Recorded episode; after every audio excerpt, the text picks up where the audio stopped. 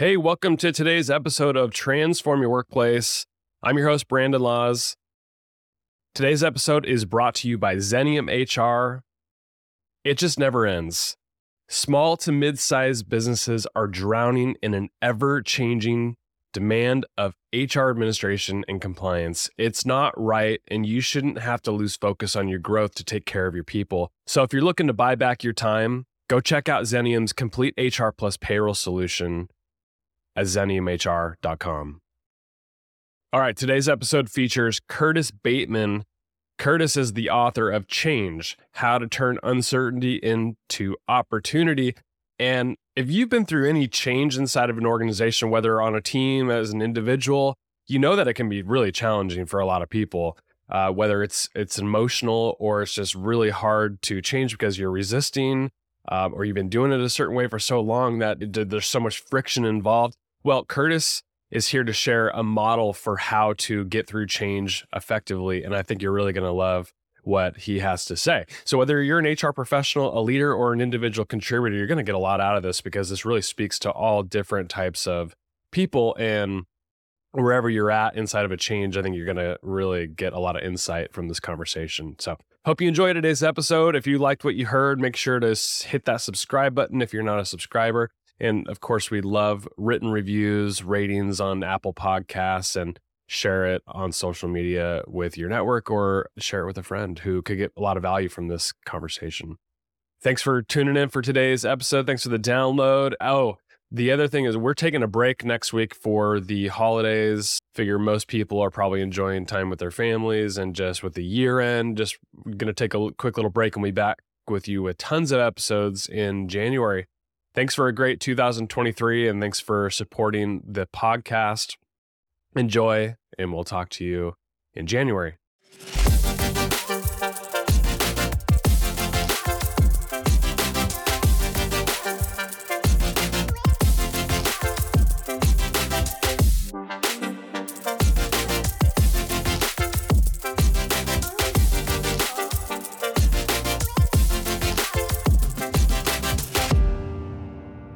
Curtis, it's a pleasure to have you on Transform Your Workplace. Thanks for coming on the show.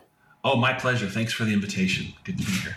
So, you're the co author of a book called Change How to Turn Uncertainty into Opportunity. We're going to be talking about that today. In the first part of the book, you share a parable about change that you know a lot of organizations would go through. Maybe share a high level version of that uh, to illustrate what organizations might be going through. Yeah, great. Thank you. So, um, this is called Who Rocked the Boat, is the name of the parable. And it's a story of a ship and her crew and the captain. And they're trying to take the goods to uh, a known location, but in an effort to get there faster, they end up on a river that they they haven't sailed before.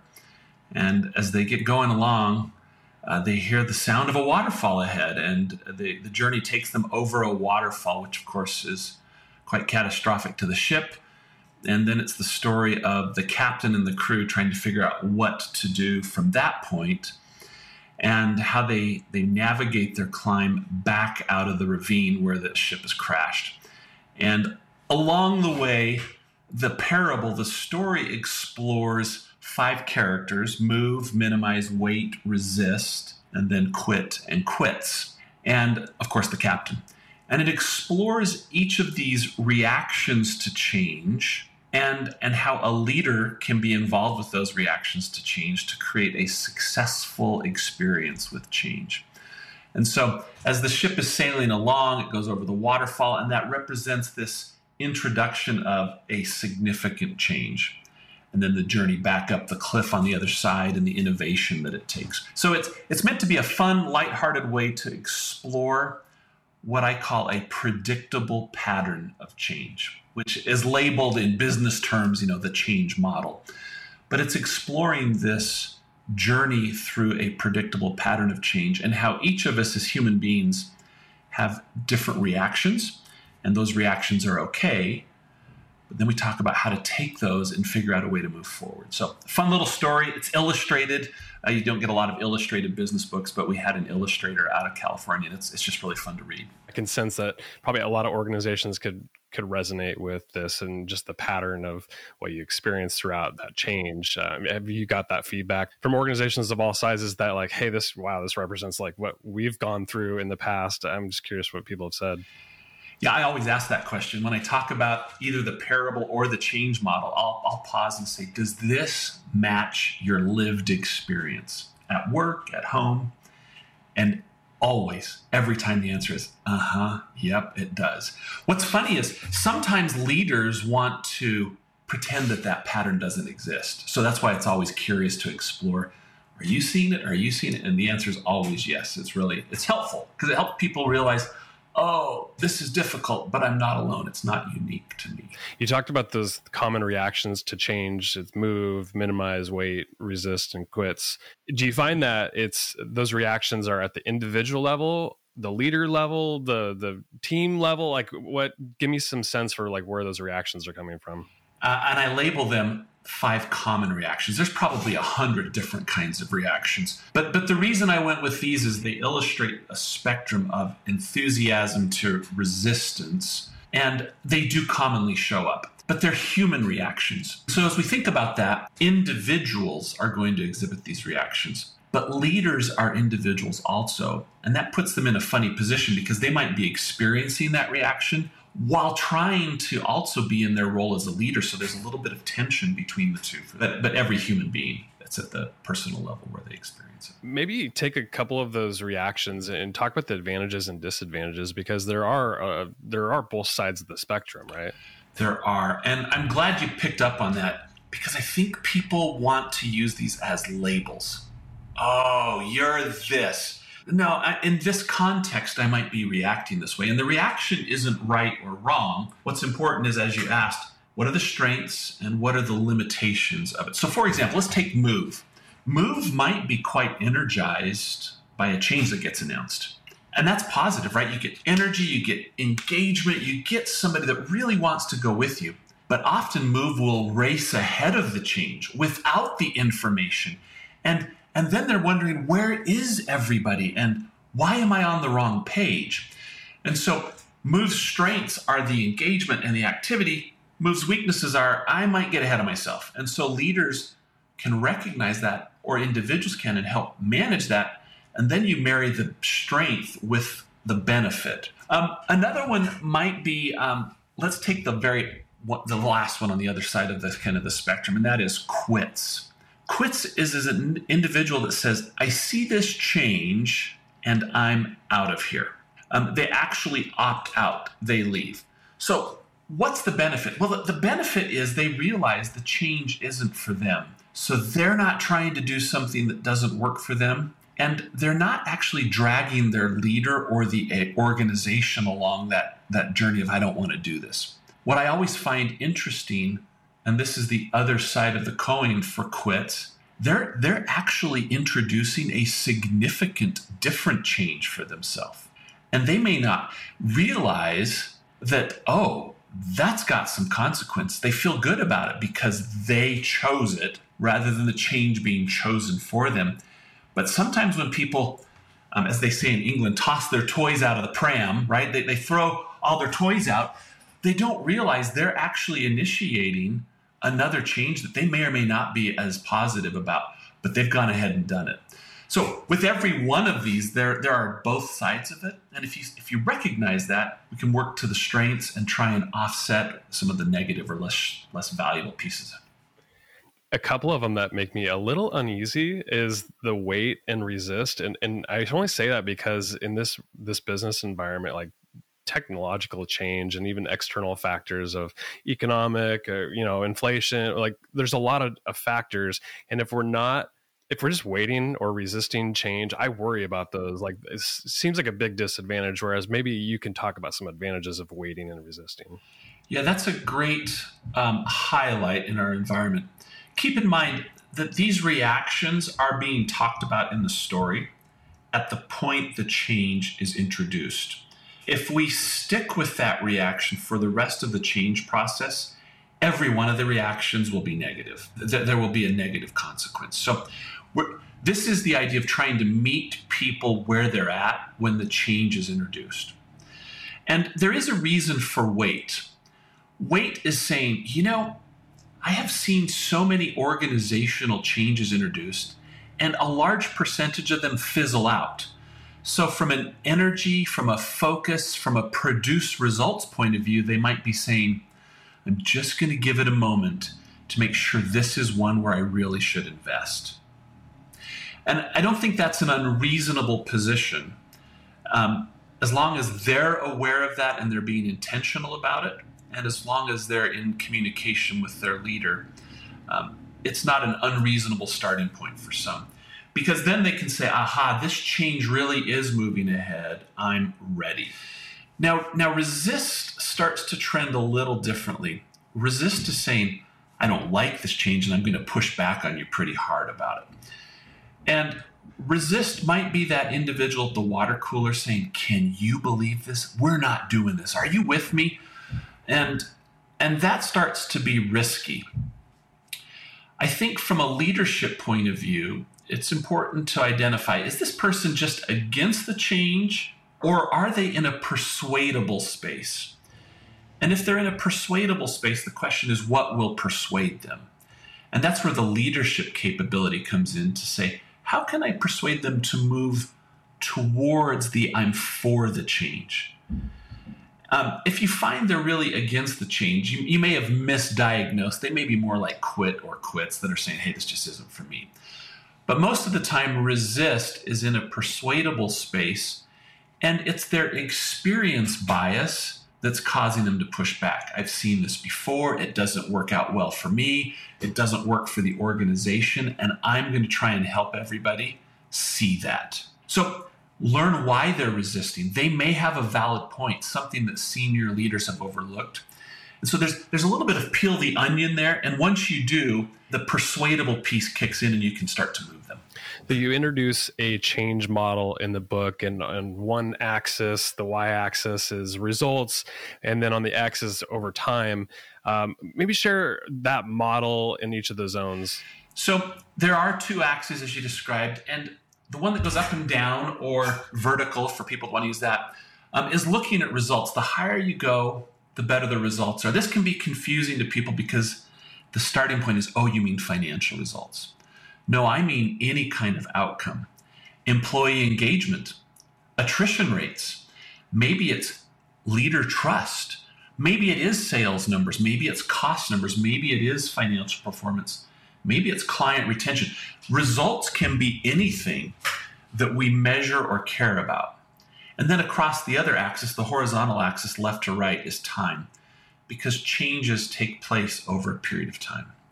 So what happens is we're performing at a level of result. And the change model shows that while we're performing at this predictable historical level of result, we're in what I call the zone of status quo. We're comfortable, we know what to expect, we show up, up every day, it's fairly predictable. But during this stage, leaders might be recognizing the need for something different.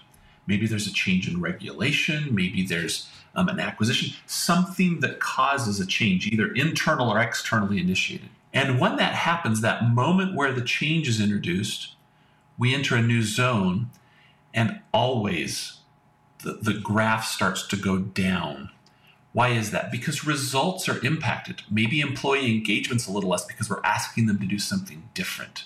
Maybe it cre- leads to higher turnover, or maybe there is something going on with revenue. But whatever it is, those results go down and they continue to trail down while individuals deal with their reaction to change and they come to grips with what's changing, why is it changing, and what does it mean for them.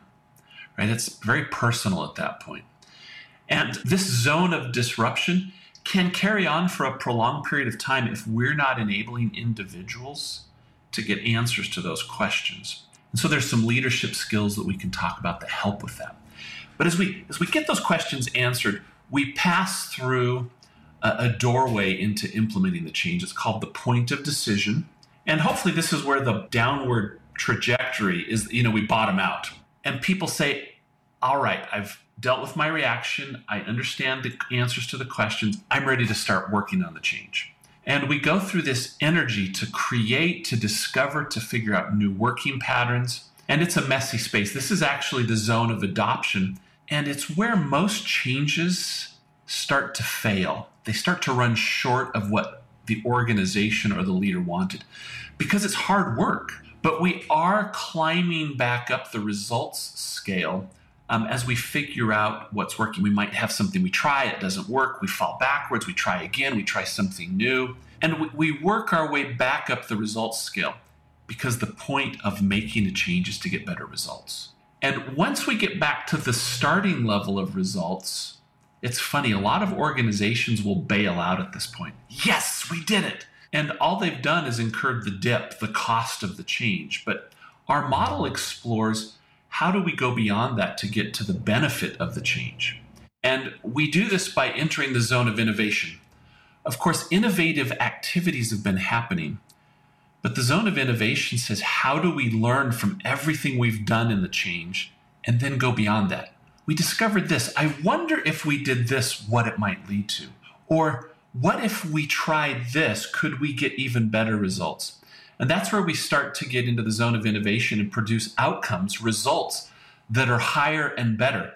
And the area under the curve in that zone represents all the benefit of the change. And we need that benefit to be greater than the cost space of the change. And so the model is explanatory of what's happening, it's diagnostic of where we are, and it's informative from a leadership level around good decision making around the cost of change and the benefit of the change.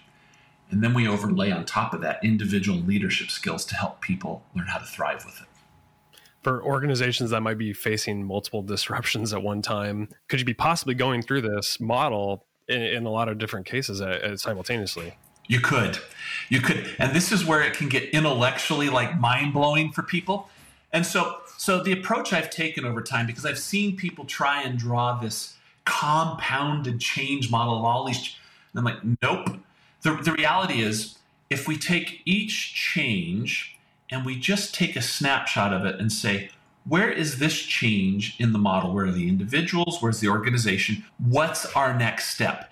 And then hit play again and let people keep working and look at the other change and do the same. Then it's it's far more constructive because we focus on what's the one or two things we need to do on this initiative the other thing it helps leaders do is realize wait a minute, I've got 20 of these. That's too much for anybody. Rather than trying to compound it and do it all at once. By looking at each one uniquely, it helps create some clarity. And it also helps them realize I've got two things on this one, four things on this one. What should we stop doing to give people the space and the time to not burn out, but to have the energy to work on it? When we talk about change, I mean, what kind of change are we talking about here? Like when, especially when we're talking about putting it into this model, is it like external disruptions uh, that we're forced to change? Is it, you know, maybe it's a technological shift in, internally? Like what, what kinds of change are, are we talking about when it comes to organizations?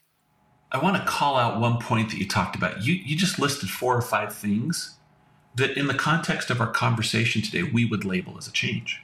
But if I show up in a business and they say, oh, we're implementing a new software, or, oh, this has happened. Leaders often don't frame it as a change. And when they don't, they miss the benefit of the predictable pattern and understanding what's going on with their people. So I think that's an important watch out is to recognize that what you are talking about are changes. And the model applies in every one of those. Externally imposed changes, maybe, maybe it's new tariffs, right? We live in a world of increasing tariffs. Maybe it's a maybe it's regulation. Maybe it's a new government tax process. Maybe it is a competitive force, or maybe it's strategic. Leaders in a room saying, This is what's next. This is what's next. Maybe it's just at a team level where, where a sales leader saying, Our numbers aren't where they need to be, so we're going to do these three things. And we're looking for a behavior change. Or perhaps it's even at a personal level because the model works for every single change scenario. How do leaders communicate the why and link to the change? This seems like the hardest part of it is bringing people along and explaining what, like why we're doing what we're doing. Yeah, And what makes it hard for leaders is they've been working on this in the boardroom for six months. And so they've already been going through this mental paradigm shift around the change. And it's funny because they then appear and go, ta da, we're going to make this change. And, and the whole organization's going, what? And, and lead, leaders lose track of, well, why aren't you with us? Well, because we haven't been in those meetings for six months. And and that activates the need for two of the five leadership skills I talk about. Uh, these aren't actually covered in the book, but we'll, we'll reveal them here. Um, vision, communication, alignment, engagement, and accountability. And it's the vision and communication piece where leaders have to really polish their change skills to create a story of where are we right now and what are the factors going on that mean we should change. And then the next step of translation is to say, and so what does that mean we're asking the organization to move from and to move towards? And then inviting the next level of leaders to take that story, what I call a case for change. What's changing? Why is it changing? How did we get here? And what are we moving from and to? And as leaders prepare that story and they share that story, and then they allow the next level of leaders to adopt that for their departments or their teams, it starts to translate strategy into tactics because the story for the software development team around what's changing and why or what are we moving from and to is different than the finance team and it's different than the ops team, but it's all aligned under that case for change. And if leaders will build the case for change, and then they'll allow for feedback to say, well, what about this? Or this wasn't clear. Then we get the story and the behaviors that we want to move from and to to start to develop and emerge throughout the organization. And they're aligned. They're aligned with why. And that takes a lot of work. And leaders want to skip past that, right? They want to skip past the zone of disruption. They want to go to, great, we're doing it now. And, and it's, it's nice, but I've yet to see that ever be true. I've had leaders say, well, can't we skip that? No, only if you want to do it without people. But if you want to bring your people along, this process of storytelling to align them helps them answer those three questions What's changing? Why is it changing? What does it mean to me? They move to the point of decision faster. The amount of time in the zone of disruption decreases. Cost of change decreases. We have better engagement as we start to work through the zone of adoption change is tough and, and most you know a lot of leaders are are going through change without even really labeling it as such. And I think it takes a really specific skill set and a, a very specific mindset to get through any change and to get people aligned, bring people along. What kind of skills are really needed to get through any big change? well, I want to I want to land on the change is tough. Let's just agree. Let's agree. Um, and what I'm proposing isn't the silver bullet. What I'm saying is, what if as leaders we could play our part and make the next change 20% better, what value would that create? What would it mean to your people and to you? Because so many leaders land on the leadership scene because they were brilliant individual contributors. But a software developer learning to code didn't go through how do I lead change in school. And and a salesperson didn't. And so none of them arrive on the scene with the skills you're asking about. And so one of the things that we've we've done is we've tried to create some shortcuts or not to diminish the importance of it, but because they don't arrive in those leadership roles having thought about how do I lead change, we've built these tools. And in each zone, there's a set of tools that if a leader just reads them and asks the questions and engages in the dialogue with people when they do, there's this this magic that happens where it starts to demystify things and the more that more times the leaders use the tools in each of the zones they suddenly start to develop the skill and over time with repetition the competency so i'll give you an example of a couple of tools in the zone of adoption one of the things that happens is we're coming up with new ideas around how to implement the change and so suddenly in a, in a meeting we've come up with 30 new things to go do and everybody in the room is thinking, I already have a lot to do. And so there's two tools that we could use here. One is the stop doing list. I mean, that sounds like, oh, duh. But it's the question of, okay, we've got all these new ideas. What are we going to stop doing to create space to try these new things and do it well? But it creates alignment. Oh, we could stop that. You know, this activity, we don't, we may not need that anymore with the change. Great, let's put that on the stop doing list. And it helps leaders bring that to the surface. Another thing that goes on is people are going to say, but we've got this obstacle, this obstacle, this obstacle. How do we handle all that? So I've got a tool in there called hurdles, quicksand, and brick walls. And it's a sorting tool that says, all right, hurdles are things our team can resolve. Out of this list of problems, we can figure these out. We'd have to leap over them. They're going to take a little effort. Quicksand is more along the lines of we're stuck. But if, if somebody can throw us a rope, like our boss, our leader, we probably can work through it.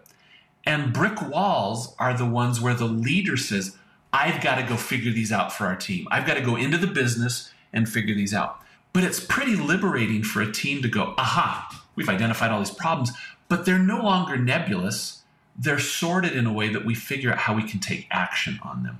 And so, all along the journey, I've tried to build tools like this that you go, oh, duh, but it's easy enough for anybody to engage with it and get some real value creation that helps progress along the change model. In the book, you have this uh, neat little illustration of a, of a graph, and it just compares how change affects an organization versus how change affects an individual, and it's it's different, right? So maybe explain how how change affects the the organization versus the individual. What jumped out at you on that? I'm curious what led you to ask the question. So uh, what what I found is I think because individuals are emotional, and so the change feels really drastic for an individual because everybody's experiencing it differently. Versus an organization, uh, the chart showed the the change not affecting the organization as much, probably because of that. That's right. So let me tell you a little anecdote about that. More on our boat metaphor. When, when a change is introduced we, we actually throw everyone into a storm, if we use the metaphor of like a storm on the sea.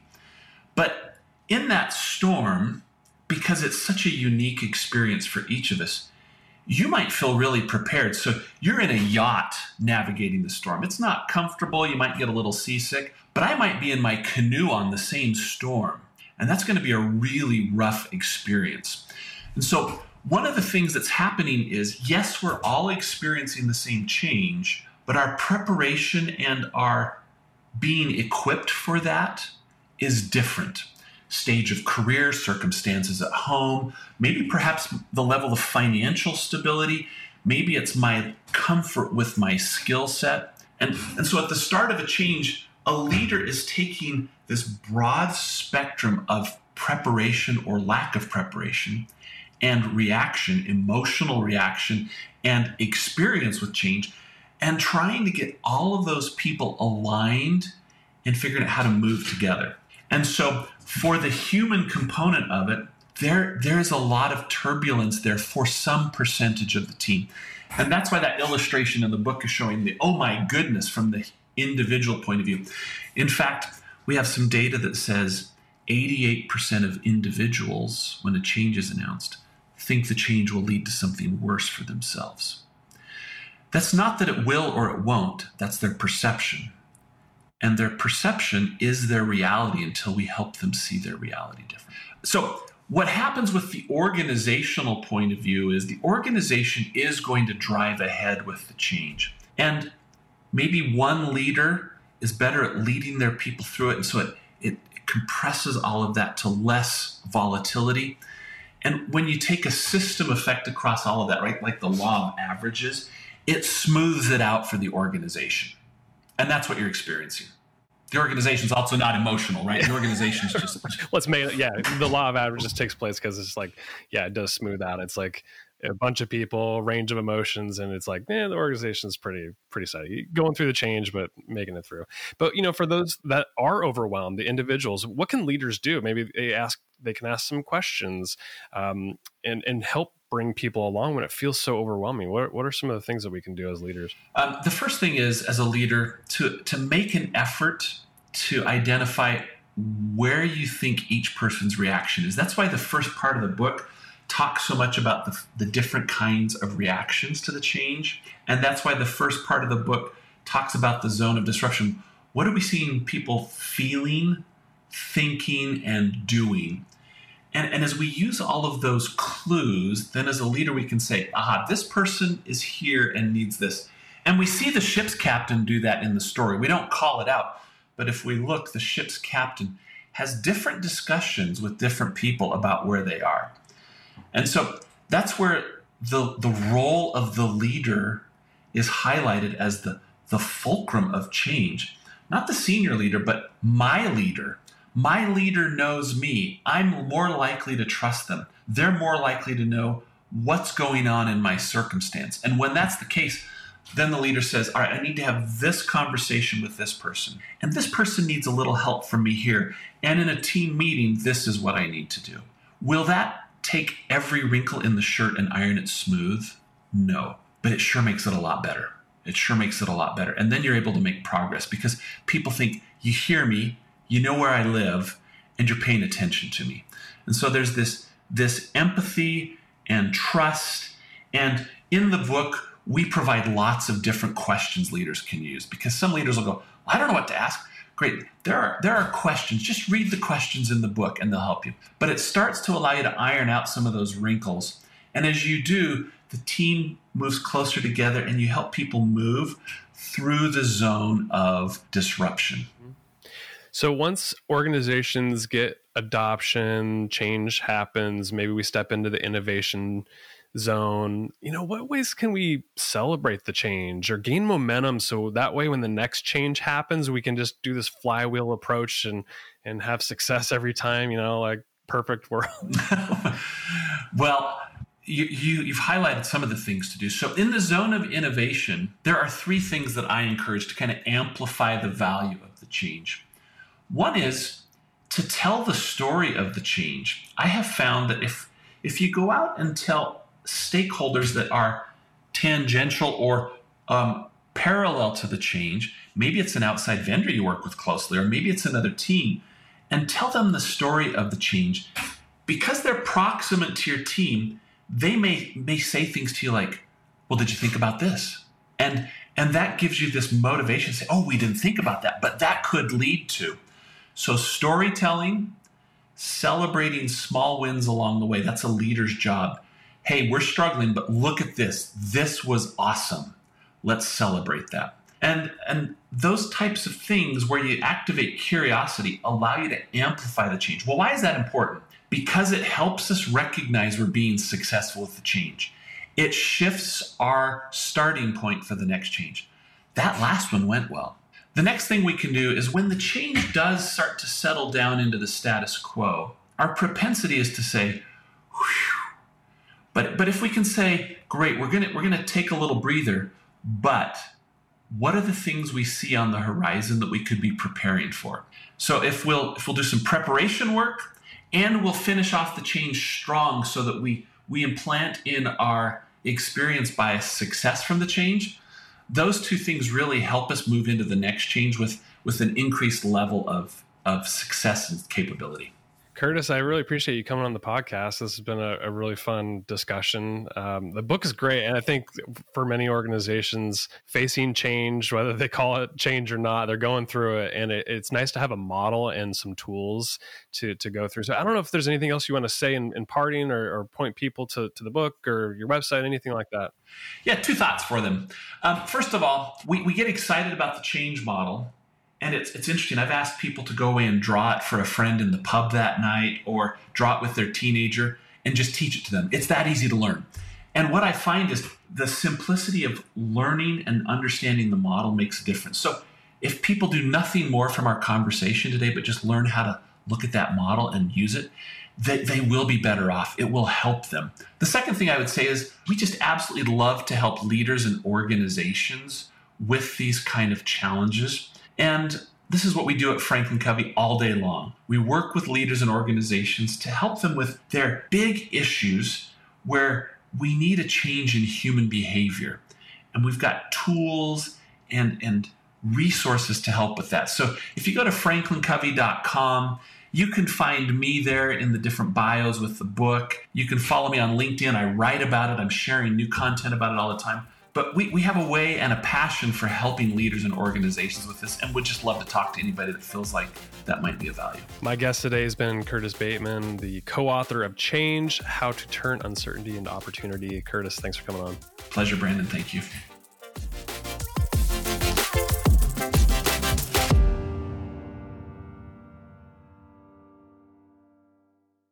The views, thoughts, and opinions expressed are the guest's own and do not represent the views, thoughts, and opinions of Xenium HR or the host, Brandon Laws. The material and information presented on Transform Your Workplace is for general information and educational purposes only. Xenium HR or the host, Brandon Laws, does not necessarily endorse any guest, their business, or any organization they represent. Discretion is advised. Please work with a trusted advisor to find a custom approach that fits your organization's needs.